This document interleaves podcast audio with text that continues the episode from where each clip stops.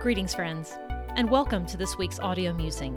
My name is Darian Duckworth, and I am so glad you're here. For nearly a decade now, I have found great joy in writing mostly weekly blog posts on all the good things God is revealing in our world today. This weekly podcast is simply a reading of that post, an audio version of the written musing. I currently serve as a United Methodist pastor in Mississippi and hold a doctorate in end of life care. My ministerial passion is companioning individuals and congregations in grief, death, and dying. The views expressed are mine alone and not those of my employer or denomination. My hope is that this somewhat weekly reflection will give you permission to pause and reflect on God's goodness for a few minutes, to hear His voice, and perhaps see Him at work in a new way. Let's jump right in to this week's post. Before I share this week's musing, I do want to let you know that next week, which is the week of November 1st, uh, we will not have a written or an audio musing. I'm taking next week off to get some things done and hopefully do a little bit of cleanup uh, on the website and on the podcast. And so do know that uh, there will not be anything new next week, but I look forward to listening with you again the week of November 8th. All right, on to this week's musing, which is titled The Return of the Candid Clergywoman for October the 26th, 2021. When I started this blog over 10 years ago, a semi regular topic I enjoyed addressing was life as a single clergywoman. Topics included and are tagged as hashtag candid clergywoman on my website being told not to show my belly button in a headstand, trying to avoid a fisherman desperate for a date in Kroger, what not to say to a single clergywoman in 2013, and what you still shouldn't say to a single clergywoman in 2016. In the notes for this episode, you can find a link to the written musing, which has links to all of these if you would like to read them more. But anyway, it's been a couple of years since I wrote anything that I categorized under the candid clergywoman, and the more recent posts that I did tag with that hashtag are actually not stories of singleness, but more reflections on vocation and pastoral identity. Two examples one is titled Why I Do What I Do, and another is titled What Matters Most. It's been fun fun recently to look back through a decade of candidness to see not only how my own writing has changed, but it's also to see how my understanding of candid clergywoman has evolved.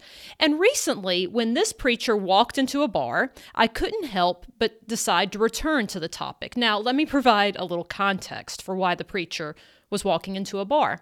Ever since seminary, one of my favorite rituals is to take myself out to dinner weekly. Here are the criteria I sit at the restaurant's bar, I read a book, I eat a good meal with a glass of wine. Some of the best, theologically rich conversations I've had over the years were with strangers eating nearby me. I have also heard some of the worst pickup lines from strangers in that setting, too. And some of the best counselors in disguise, the hands and feet and ears of Christ in this world, are bartenders, ready and willing to listen, all while doing their job. Now, on my last weekly pilgrimage to a place that I like to frequent, I found myself in a conversation with two dudes seated, seated, nearby. One dude was from here in Mississippi, the other was from Alabama. Now, when the dude from Alabama heard the dude from Mississippi call me preacher, just as a side note, the dude from Mississippi also frequents uh, this bar and likes to eat by himself.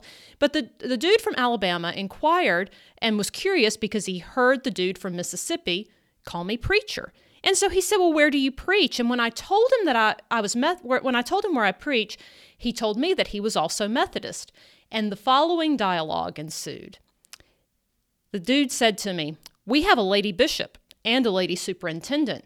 But boy, when they tried to send us a lady preacher, dot, dot, dot, I replied, It didn't go so well, did it? He said, Nope, didn't work. I responded to him, That's too bad. We women are really good preachers. Y'all are missing out on some good sermons. He said, very loudly, all caps, Oh, I would be fine with a lady preacher. I would love to have a lady preacher. I laughed and reassured him that I understood, that there was no need for explanation, especially a loud explanation in a public place. What amazed me in the moment was what I did and didn't feel, though. I was not offended by what he said. I truly felt badly for this church and what they were missing by rejecting a pastor who might have been exactly who they needed. I didn't want for him to feel as if he needed to explain anything. I appreciated his honesty. I couldn't believe how easily and confidently I spoke of my and my clergy sisters' gifts in church leadership as well. You know, patience is a difficult fruit to bear, no matter which vocation we're in, especially when that patience has to do with dealing with people. I've read countless articles over the years about the struggles of women in ministry. My heart is overflowed with gratitude that I haven't experienced so much of the rejection and the hurt, but at the same time, my heart is pained for those who have. I've been blessed to serve in churches and communities who affirmed me and my calling, but I recognize many women are still waiting patiently for that same accept- acceptance and waiting for mindsets to shift. For those of us whose roads have been smoother, it's even more important for us to voice the giftedness of women in ministry. For those whose roads have been stonier, it's important to persevere, to keep on preaching, to keep on answering the call with patience, and to remember that you are surrounded with a cloud of witnesses who can be confident for you and with you when your confidence is waning. As Pastor Appreciation Month draws to a close, I give thanks and appreciation for the pastors who mentored and affirmed and friended me over the years but I especially rejoice in the gifts of the clergywomen who walk alongside me now. We can't change people's minds overnight. But a dude from Alabama in a bar reminded me that we can certainly keep on shining the light of Christ, that change is happening.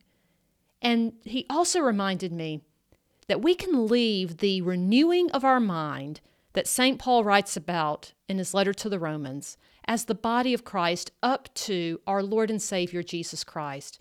For He is the one who can change the mind, He's the one who can renew the mind, and He is the one who has given us one mind as His body in this world. So let us be open to receive from whomever He sends our way. Thank you so much for listening to God with me today. To read today's and other musings, learn about Christian yoga, find resources on grief and hope, and much more, visit my website, www.darianduckworth.com. A link is in the show notes, along with a song selection to accompany the musing. This week's music recommendation is by the group Bifrost Arts, and I first discovered them during Advent of last year. They've been around for a while, but um, I was really intrigued by uh, the beauty of the liturgy that they incorporate into their songs, and uh, just the sound that they have is quite beautiful. And this is an arrangement of Psalm 126. Psalm 126 was one of the lectionary readings last week. It's been coming up a lot for me, and I just loved uh, this arrangement of it, and especially the message of sowing and reaping. Enjoy it, and I hope that you will look up some more of the work of this really talented group. Speaking of music, a special thanks to Julius H. at Pixabay for the lovely music we are able to use on the podcast. You can listen to Julius's original compositions at the link in the show notes. I look forward to visiting with you again next week, and until then, all good things to each of you.